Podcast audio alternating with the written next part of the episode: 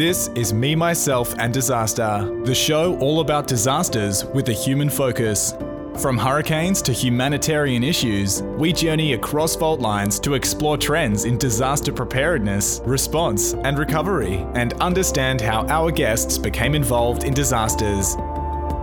Over to you, Disaster Brothers, Josh and Andrew. And welcome back for another episode of Me, Myself, and Disaster, the show where we talk all things disaster with a human focus. Here in the Asia Pacific, we're pretty used to disasters, whether it's bushfires, floods, or storms. It feels like we certainly kept busy. But today, we're heading to a country in South America where there are over 40 volcanoes that are actively monitored, earthquakes, tsunamis, regular large wildfires, and storms. We're going to talk about disaster risk reduction in Chile, one of the most disaster prone areas in the world, according to the World Bank. Andrew, who do we have on the show today? Sounds intense, doesn't it, Josh? Today on the show, we're excited to be speaking with Cristobal Mena, who is the Deputy National Director at the Chilean National Emergency Office. He grew up living in a fire station. He has training in the UK, US, and Malaysia, and followed his passion for helping others into his career. Today, we'll be chatting with Cristobal about Chile's internationally recognised governance model for disaster risk reduction, their transparent approach to disaster risk information, and their approach to working with local government to determine vulnerability, as well as Cristobal's journey to where he is today. It's going to be a great show. Let's head across to South America and talk disaster risk reduction. Hi, Cristobal, and welcome to the show. As we heard in the introduction, there's a long list of hazards in Chile.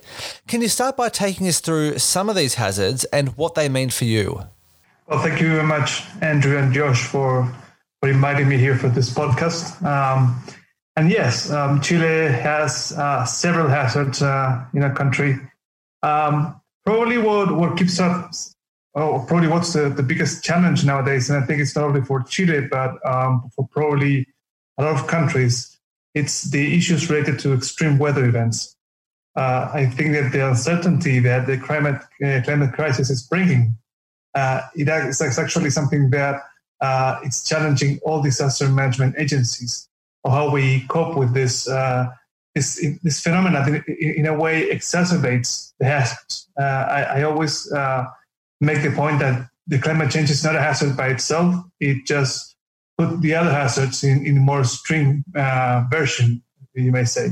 And this is uh, probably uh, aligned a lot uh, with what the, the World Economic Forum uh, said on, on, on, the global risk landscape for this year, when actually uh, extreme weather events is probably the most likely risk of all the risks from, from geological, economical, societal. Uh, extreme weather events, it's a top one on impact and top four on, on, on, on, on the likelihood. So um, I think it's important that, that uh, and it's something that we are really, really aware that we need to have uh, better uh, weather monitoring capacities, better early warning systems for this kind of, of hazards. Uh, as the same as, as in Australia, uh, we share also the wildfires, which is also a major hazard that it's also uh, exacerbated by uh, climate change and this climate crisis. So yeah, that's probably what for us it's it's it's it's the the, the nowadays the, the, biggest challenge because all the other hazards are probably Chile is better known because of earthquakes. Uh, that's something that we have fairly managed uh, due to our, our recurrent experience with them. We have strong building codes and and the community is also aware of that. So I think that nowadays we have to move to the other type of assets. And interestingly, across the world in some locations, we're already seeing the start of rising sea levels and those sort of things. Are there any signs in Chile of the climate disaster already occurring? Oh yeah, definitely. It's it's evident, and uh, as, as, I'm saying, we have uh, more extreme weather events. Uh, we have uh, extreme rains in, in, that probably weren't recorded in 50, 40 years or more. Uh, we have a major wildfire on 2017 uh, that actually was named as a sixth generation uh, type of wildfire. Uh, and of course, it was exacerbated because of extreme heat wave and, and also have a very prolonged uh, uh, dry season in, in, in, Chile. It, had lasted uh, a drought. It has lasted, um, I think, that at least ten years. That we have uh, in some, parts of Chile a drought that also exacerbates uh, this issue. So we are seeing that. We are seeing it every day. Actually, we have some, some also some climate change migrants within Chile also. Uh, so, so that that's definitely something that we are we are seeing, and something that also we're tackling. Uh, our, our, our disaster risk reduction policy uh, has a, a, complete area that is, dedicated to how we adapt to climate change. Uh, so yeah, we we are totally aware of that, and we also see that that's becoming a big big problem uh, in our hands. Scary stuff. It's very scary stuff. I'd just like to pause for a minute and, and kind of delve a little bit into your life journey because I think Andrew and I were doing a little bit of research um, for the for this podcast and and you have a really interesting background of where uh, you know where you've come and, and, and where you are now in terms of the disaster risk reduction space and, and emergency management and uh, like a lot of our guests, it's not an obvious career choice. People don't, you know, sitting there at six years old go, I want to be an emergency management professional. Um, can you tell us how you came to be the Deputy National Director at the Chilean National Emergency Office? What, what was that journey and, and how have you got to the space that you are now? Well, I think you're spot on that, that, that usually uh, we don't go straight forward to disaster management. I actually stumbled a lot um, in this process. Uh, funny story that's that um, when I when I left school when I was 18, uh, I wanted to become a priest, a Catholic priest, and I sort of started to sort of uh, prepare for that. At some point, I realized that religion wasn't my thing, uh, but, but, I realized that actually that what I, what really moved me was uh, public service and how I could, I could serve my community in in, in, a, in, a, in a very strong commitment to that. And um, then I, I, really was a, a, a, very very committed volunteer firefighter in Chile. Uh, as, as you may know that we're volunteers. Uh, actually, we pay a, five, a, monthly fee for being a firefighter. I lived in the station for almost nine years. And uh, so I was really committed to, to, firefighting because, again, I had this sense of, of public service, of actually uh, serving my community. And I finished my undergraduate in political science and, um, and had sort of a, a, a brief uh, time working in politics and then sort of I realized, well, I like like being firefighter, disasters. I like public policies, and then sort of saw that disaster risk management is, is like something that you could put together in a way. Uh, and then I sort of moved into my actual career. Uh, I started working in a, in a major natural gas company in Chile uh, as an emergency manager. Uh, then I, w- I went to do my master's in, in London in UCL on, uh, on risk assessment and resilience. And then I worked for the World Bank in, in several countries. Uh, and then I came to Chile. So uh, for being a deputy director. So it's been a sort of a, a very long trip uh, to to actually be here. Uh, but I think that that's that's also the challenge for all of us as disaster managers, or how we can depict that uh, this career can actually you can start it from the beginning. You don't have to stumble uh, through uh, many many years to actually uh, develop this career. Yeah, totally. And I think that's such an interesting journey you've come on.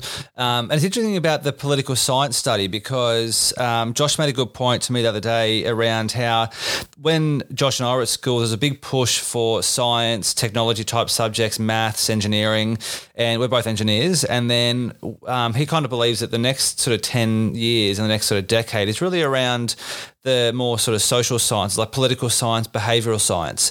And it's interesting you have that background because I think it's so valuable. Um, the way we negotiate with people, with communities in disasters, it just makes a whole heap of difference. Understand that political nous and that political background to to make those decisions during disasters. So I'm wondering, what um, if you were now reliving your life or advising someone else who's going to take on a journey into emergency management? What what are the key skills or what are the key sort of study areas that you would suggest to someone just looking to get into the industry? Well, I think that, that that's a very good point. Um, we usually and probably have this sort of wish list of what to do for the last probably 20, 30 years that we sort of know how to reduce this as a risk. But somehow uh, we're not producing the, the results. And as you say, probably it's because uh, we need to, to sort of put the, the, the, focus now on more on the social issues, on the policy issues. Particularly if, if we if we take the concept of disaster risk management, probably we know a lot, a lot about, about a lot of about disasters, a lot about risk, but about management, that's probably an issue that, that we have to, to tackle to actually make these things happen and actually this wish list becomes uh, something.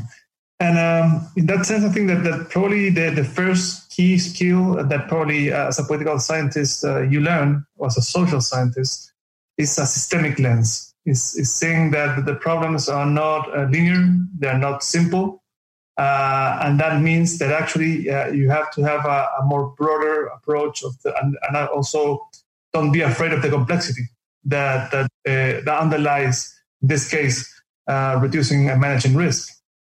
I think also it's important that the, that uh, the skills of effective communication and thinking that again we have a very thorough uh, wish list, but somehow it's not uh, permeating. Somehow somehow it's not connecting to people, and and not particularly to to policymakers decision makers. And I think that there's a big challenge on how we produce effective communication, how we empathize with the other person that's in the other side and I and also and, and, and glad that you mentioned also behavioral science because usually this wish list it's designed for the institutional level, for the governance level. Probably we also talk about communities, uh, national governments, but not that often that we talk about people, about their psychology. And when we look at behavioral science, there's a lot of cognitive biases and a lot of things happening in our heads then actually uh, we have to take care of that to actually produce the change that we want to make on on on on, the policies and on, on the actions of our communities. So I think that that that's something that we also have to explore more. I think that behavioral science on disaster risk management can be become a big thing, and I think that there's a huge space to develop uh, uh, research and, and policies on, on that side. Yeah, definitely. Um, it's certainly, I think, disasters affect all matters of life, and um, when you have that kind of that interaction between politics, between um, the community, between government, it's really sort of having that um, that emotional intelligence and that ability to have that communication is really important. In 2008, the Chaitén volcano erupted in southern Chile, and it was the first major explosion of a rhyolite volcano since 1912. Huge. Plumes of ash traveled across South America and they lasted for months. And it was just a, a huge disaster for the whole of the country. So I'm wondering volcanoes aren't something we have here in Australia that are really active. Um, can you tell us more about what the risks are posed by these volcanoes? Well, actually, in Chile, we have uh, almost 2,000 volcanoes in Chile. Wow. Of probably 90 are active. And of those 90, we have uh, a ranking. Actually, after the Chaitén uh, eruption, uh, and of those 90, we have 45 that are act, uh, actively monitored. So, so yes, we, we have uh, a lot of, of uh, hazards related to volcanic risk. But the interesting thing is that, fortunately, the we have not too many exposure to them. Uh, most of the communities uh, don't live near to volcanic uh, eruption zones, and if there are some, they're very uh, scarce. There, there's just some uh, around with low density, so that's something that really uh, also has helped us to reduce the risk. If we if we just take the Chaitén example, almost eight thousand people were evacuated. Chaitén is a very, very uh, small town in, in, the, in, the, Patagonia, in the south of, of Chile, uh, with a lot of connectivity issues. Uh, so it was a big challenge to evacuate those, those, people, but we didn't have any any casualties actually. So, so again, um, I think that, that, that also it's because we have uh, a good disaster risk management system that's been trained uh, regularly, uh, unfortunately, uh, to to cope with this kind of, of disasters. So so it, it was uh, sort of a big turning point, particularly on on on how we monitor the, the volcanic hazards. I think that's a really important point. Um, we're only having a conversation. I know he's a good friend of yours. Uh, Cristobal is Kevin. Um, we had him on a few weeks ago talking around, you know, why there is no such thing as natural disasters. I just picked up there, you know, it's one of the key things we talk about in that space. It's that exposure to hazards. Can you help us understand in terms of the landscape for Chile? why is that um, you know that comment around there's no such uh, thing as natural disasters why is that so evident for chile and what's the evidence in chile? Um, I, I, guess you just uh, uh, um, unpack that a little bit for us then it, you know for the the hazards around the volcanoes. It's that there's no exposure there. There's little exposure. So you know it never gets to a point where it is a disaster. But i was wondering if you could unpack that a little bit more for us in the context of chile and your disaster landscape. Well of course we and it's a good thing that we don't talk about natural disasters. I think that, and it's something that's not just semantics. Um, I think in Chile, uh, if we take risk and, and we say uh, when we stand risk, uh, Chile have, first is a very diverse country, so we have a very different geographical context, which probably that's sort of the the only natural thing about this that we have uh, a very different uh, geography from the extreme north. We have the driest desert in the world to Patagonia and Antarctica. So that, that poses a big challenge on, on how we, we manage uh, risk in one side. But when we put the lens on exposure, then we start seeing that we uh, start to produce policies in Chile, for instance, to have a better urban planning that reduces uh, the exposure. But still, we have uh, a lot of, of issues uh, as a developing country on the vulnerability. We still have uh, areas with uh, poverty. We have some marginalization. We have some unregularized uh, urbanizations in some points. Uh, there's still also, as we talked before, we have uh, seven of the nine criteria of vulnerability of climate change. Uh, so that also exacerbates the vulnerabilities in our country. And so when we see this overall sort of view of, of, of the problem, well, then Chile uh, and, and, and, disasters, it's not something that's natural, something that it's a result of our development gaps, of some of our choices, and also, as for, for instance, in the case of earthquakes, that's why in Chile you can have a 6.5, a 7.0 magnitude earthquake, and probably not too much will happen uh, and that's because we uh, understood that you know, this, uh, the processes are not natural, so it depends on our choices. So that's why we enforce and we developed strong building codes. Uh, as there's a, there's a nice phrase that I, I always like to say is that earthquakes don't kill people, buildings do. Yeah. And that's the thing that when we talk about natural disasters, it's not the earthquake that kills it, which would be the natural thing it's actually the building falling down. It's a community that's settled in a risk-prone area. So again, it's a, it's a matter of our choices, uh, and that's something that we really embed in in, in Chile, uh, particularly in the National Emergency Office. Uh, we don't talk ever about natural disasters. We always talk about disasters as, as, as, a, as, a, as a concept by itself, which also becomes with understanding that we have to work to reduce risk and that we own uh, the risk in a way. I, love how your culture is is moving is moving forward at a faster pace than it seems like for some of us uh, over this side of the of the world. I know you know we've had a lot of um, discussion on this podcast uh, in the emergency management space, and it seems like you know even in the high levels, the highest levels of our government, there's a there's a, a royal commission into and it's and it's titled natural disasters in Australia. So you know we're we're struggling and, and we're we're on that journey, but I think you know hopefully having these conversations, um, we will start to change that you know that narrative and we can go somewhere. But be really interested. Uh, just one point there: that diverse range of risk.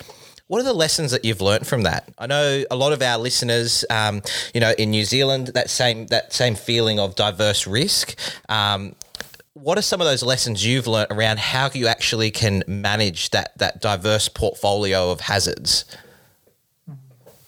Well, I think first is that again to just uh, raise awareness. I think that that's key. That that uh, transversally, uh, because of our there's, there's, there's sort of a theory that that sort of the, the culture of Chile and, uh, and and and the way that we are, in a way, it's also molded because of disasters. uh, throughout the history in Chile, we have several major earthquakes, tsunamis, uh, fires, etc. And that sort of made a type of, of, of, of, of Chilean in a way, uh, a Chilean that it's more resilient, that, it, that it, it's capable of moving forward uh, in case of adversity. But that requires also uh, awareness and also, uh, I think, it's also a lot of with memory. Mm. We usually forget very quickly the, the last disaster. Uh, and in some cases, in Chile, there's a lot of storytelling, a lot of what your grandfather lived or what your dad lived, and that sort of keeps on also with connected with a lot of, of traditional knowledge. There's uh, some indigenous communities that they have a very rich uh, mythology about disasters, and that also uh, sort of uh, creates a more thorough knowledge of, of, of it also think that one of the things that we've learned is that uh, it's sort of responsible and also probably naive to hide things. So we have a very strong commitment to transparency. Mm. Uh, you can check the, the webpage of, of the National Emergency Office. It's it's uh, onemi.co, uh, and there you can find hazard maps open of, of tsunami risk, wildfire probabilities, volcanic eruptions, You can find uh, the level of, of, vulnerability of local governments, uh, etc. It's it's it's all open because we understand that if we give information to people, people will take it and, and we will empower them to make better decisions. So that's something that we've been learning that we have to be more open every time, share the lessons, don't forget those lessons, uh, uh, and, and, sort of push forward to, to create a, a preventive culture uh, in the country. that's, a, that's one of our, our main goals. Actually, one of the three strategic focuses of the National Emergency Office is preventive culture. Mm. As a, of, a, of, our strategic planning is actually uh, preventive culture. So that's something that, that has to be really embedded in in, in, in everyday policy in everyday work. And I think that uh, if you work in that sense, then then probably things will happen. If you just wait for the next disaster, then it's too late. You you were saying before, um, I know we had this conversation when we were planning for this podcast, and we were just catching up this idea that behavior change uh, comes from an experience. You know, you need to, uh, we, we, see a lot of behavior change and a lot of movement in behavior change, especially when someone's had an experience of a disaster or experienced something. Is there a way to artificially induce that in people? Or are we purely stuck to the fact that some people are just not going to listen until they experience a disaster for themselves? Well, probably the the, the, the short question is, the short answer is probably yes. Uh, but but uh, but it, that doesn't mean that it's it's easy. Mm.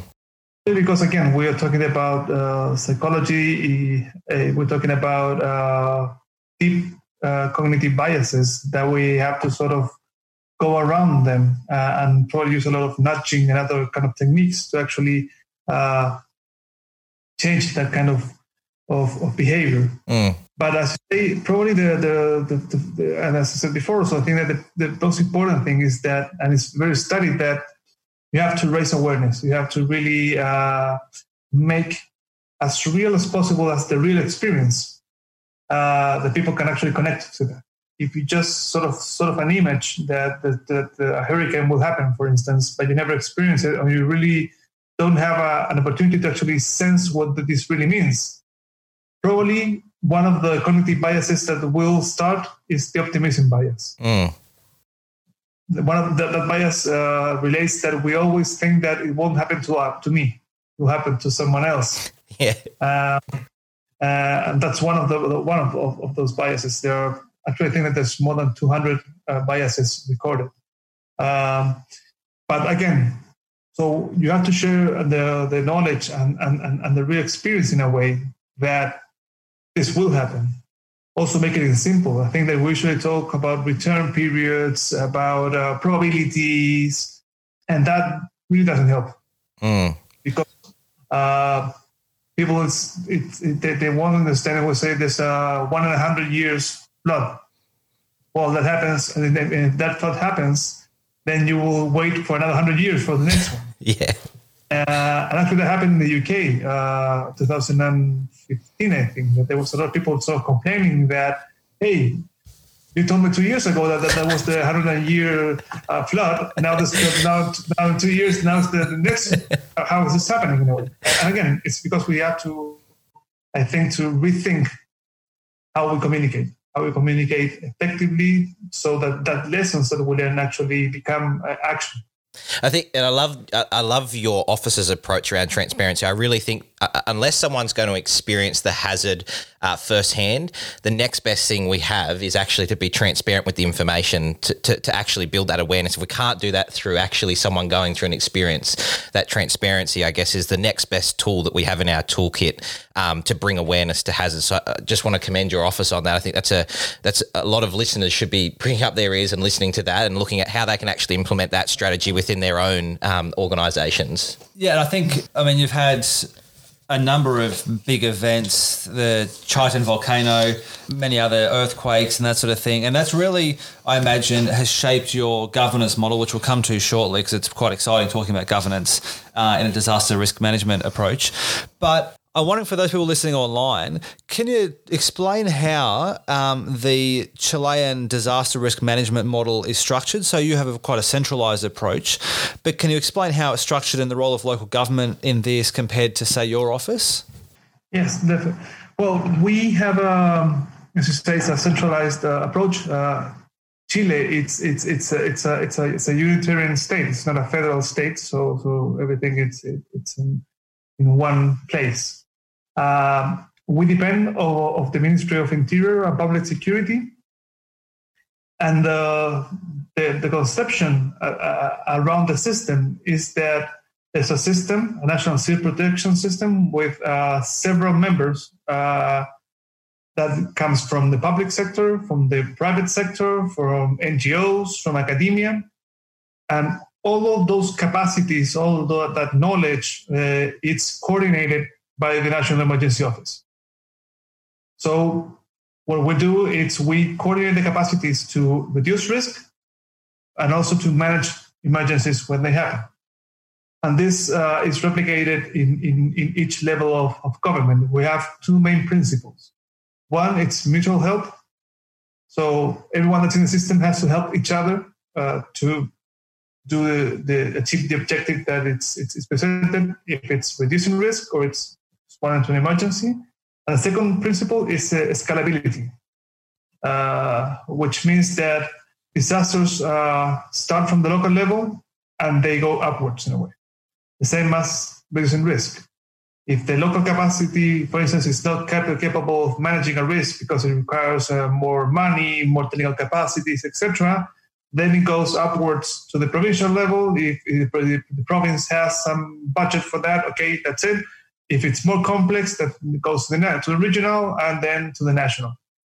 Uh, so again, we we always believe that that risk, if, or or if it's emergencies, in either case, they start and they end at the local level. Uh, it, does, it doesn't depend. It Doesn't matter if, if you go upwards, but but at the end, it usually still ends in the local level. And that's for us, it's it's it's a key point because, uh, as I said before, uh, we have such a different context that uh, having the idea that we could manage everything from from from the from the central office uh, without having the the particular context, it's it's it's really it's actually impossible. I think, and, and again, I think it's it's naive to think that you can manage properly risk if you don't consider the the local subtleties.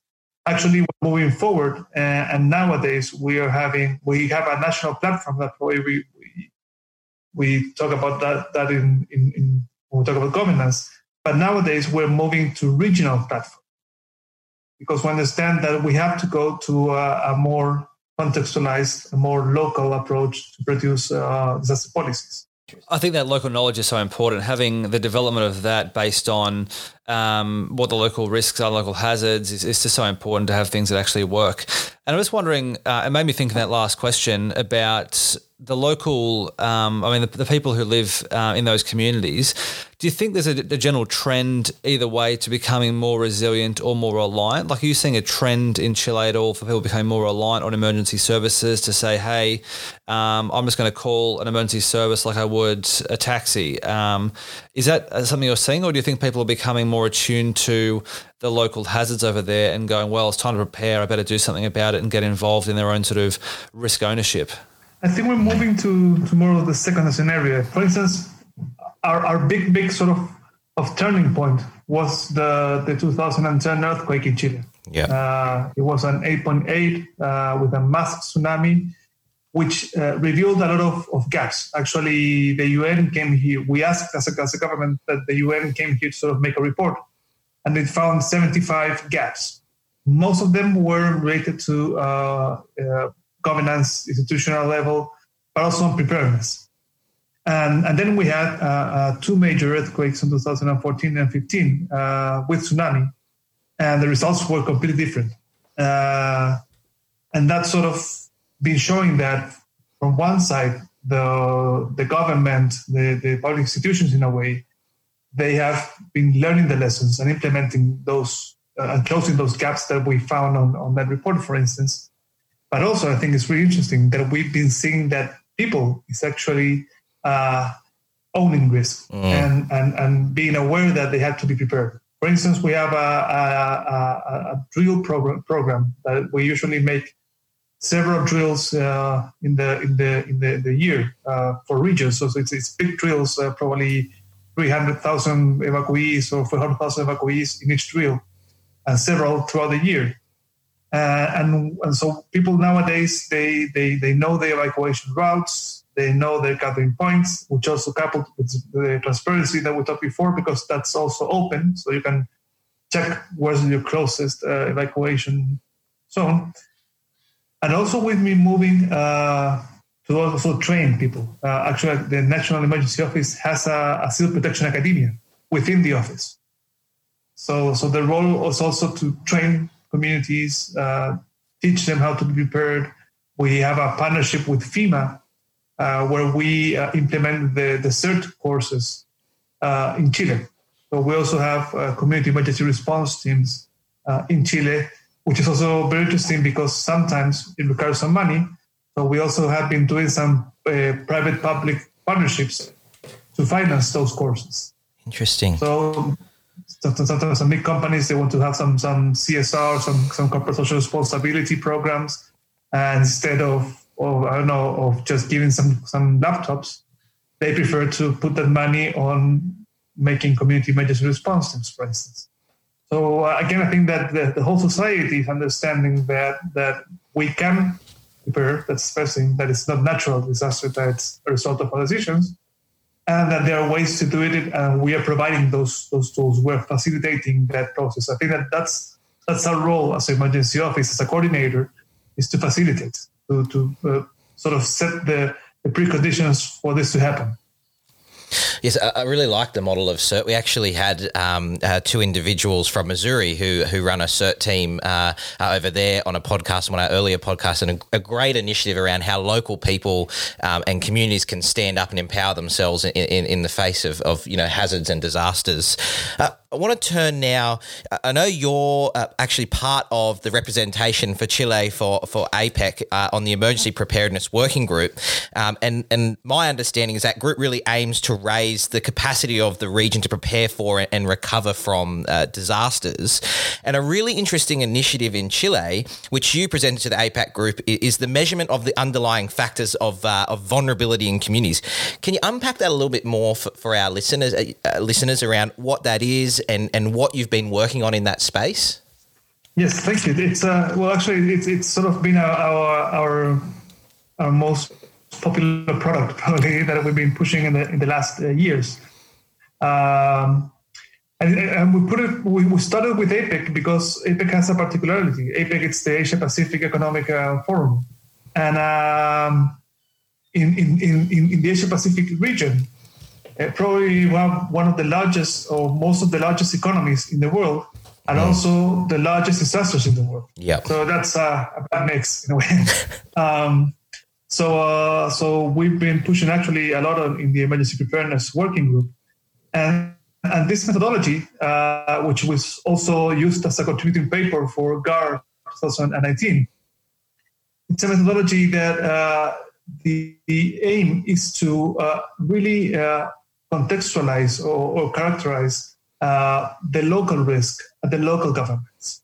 So for that, we have a, a, a survey that has that's based on four dimensions. Climate change variables such as uh, extreme weather events happening in the local government the rates of erosion and, and other variables on, on, on, that area. The second dimension is urban planning. So we also assess what's the level of, of the instruments for planning that are, are in place. Uh, do they build in, in, in, in, in hazard prone areas for instance or not uh, etc. There's a lot of variables on that. Then we have a third dimension that it's uh, um, the social demographic characteristics of, of that uh, local government. So, for instance, we measure the amount of, of people with disabilities, for instance, in that local community. So that also gives you sort of a, a, a level of, of vulnerability. Uh, and finally, uh, we also have a variable of governance. But we also assess issues of governance from if they have implemented, for instance, uh, local plans for emergency response, plans for reducing risk, uh, if they have uh, an emergency committee established or not.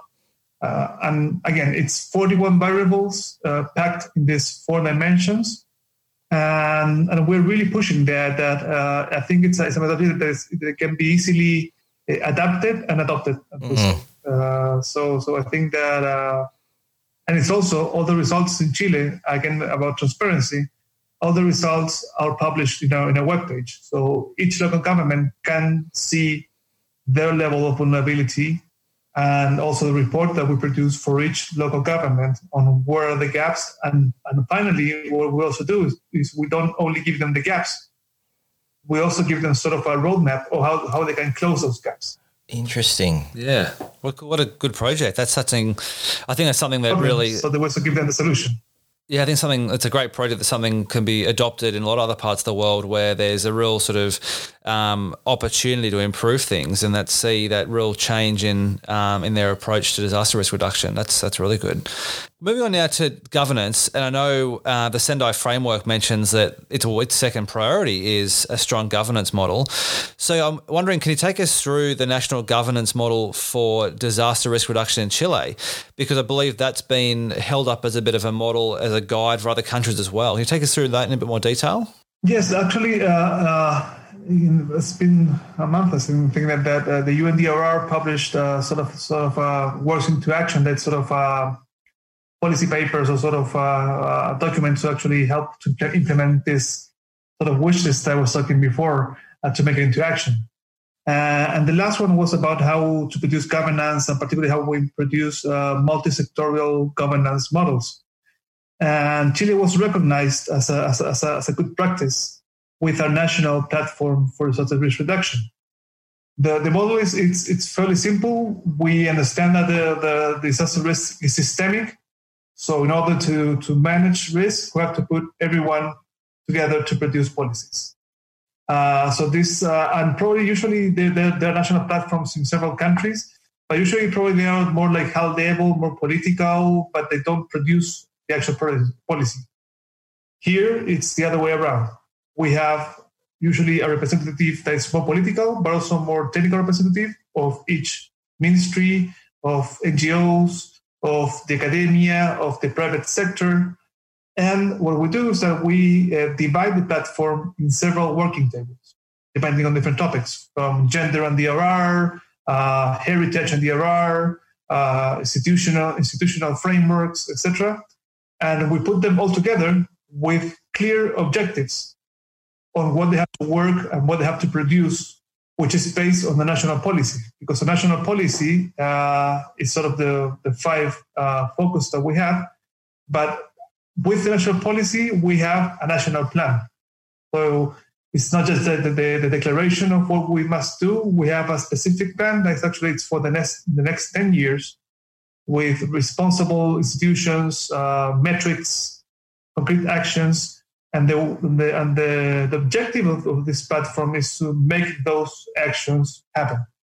But again, we do it in a systemic approach, in a, in a, in a holistic approach, in which we're gathering as much people as possible. Nowadays, we have uh, 190 organizations participating on the national platform. We started with uh, 60. Wow. Uh, until 2012.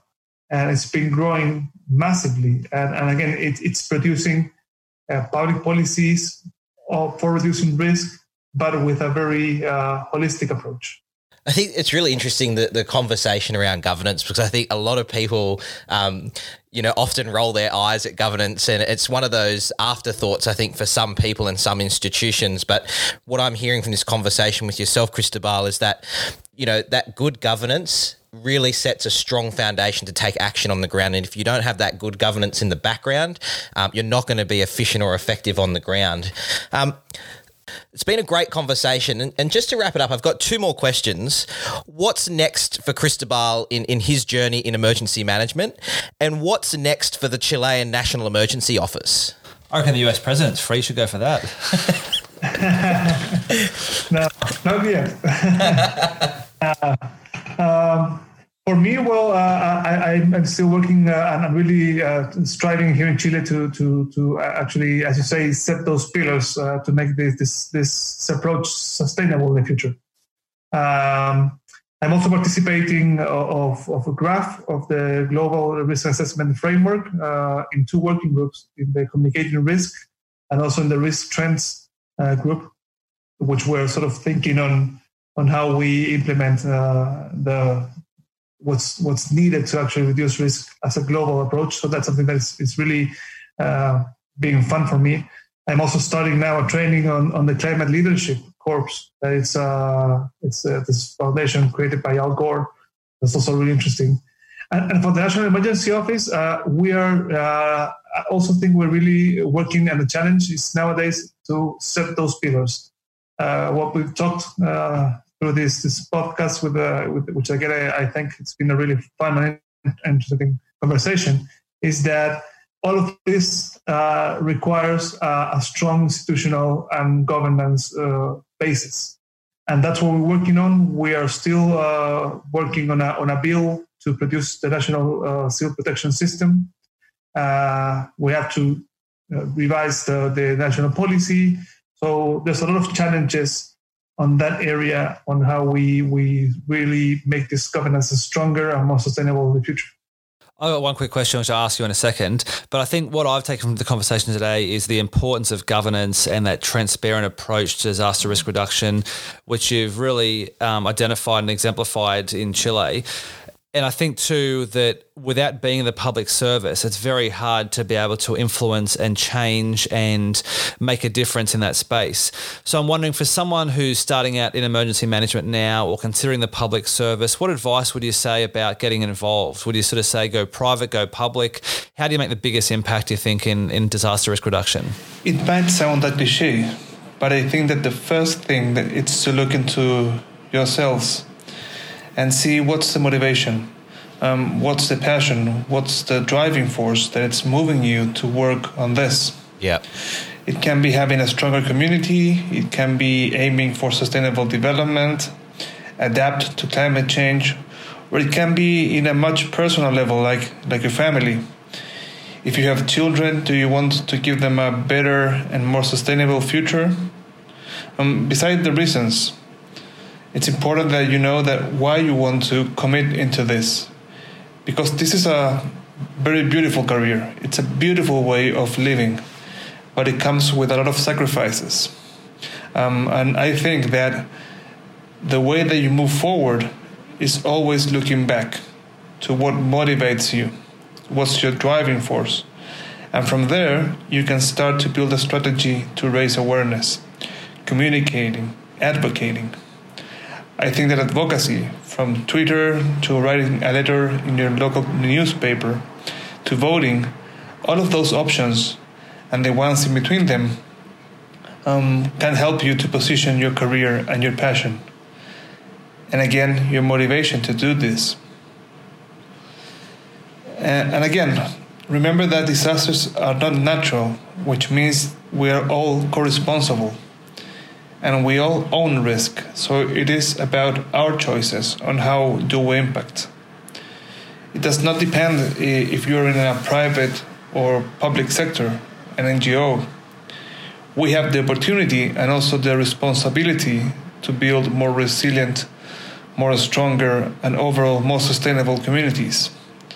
So again, I think that the, the way of impacting is to be true to yourselves, know what's your motivation, be passionate about it, advocate, and always have in mind that you're taking the chance to build a better future.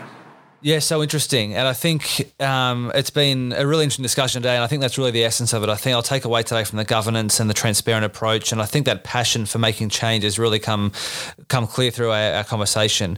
It's been great chatting and learning more about disaster risk management in Chile. And we've shared a few photos on our website at me myself that people can check out if they're interested in learning more about your journey. And we've also, uh, through that, shown your diverse career and experience in disaster management, which is really fascinating to talk about today today. We're looking forward to talking more again on the show, Cristobal, soon. There's probably more we could talk about. I mean, there's plenty of hours of content here to, to discuss and, and hear more. But thanks so much for joining us on the show today, and we'll see you soon in Chile. Well, thank you very much, Andrew Josh. And of course, anytime you're happy to come here to Chile. We'll be there soon. thanks. Cheers. Wow, what a in depth conversation today. We really covered a lot in the disaster risk reduction space. But I think for me, what really hit home was about that element of transparency. And it's something that I hope our listeners were listening to intently.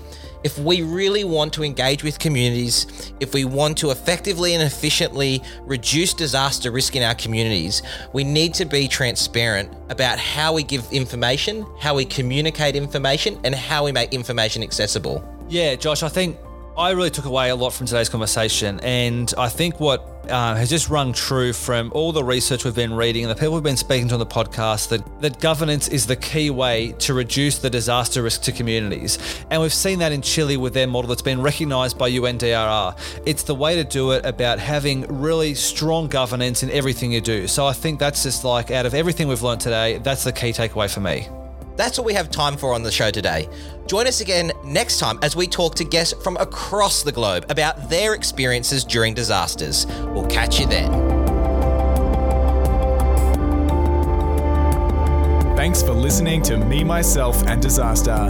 Subscribe today at memyselfdisaster.com. Learn more about disasters and follow our blog at disasterbros.com.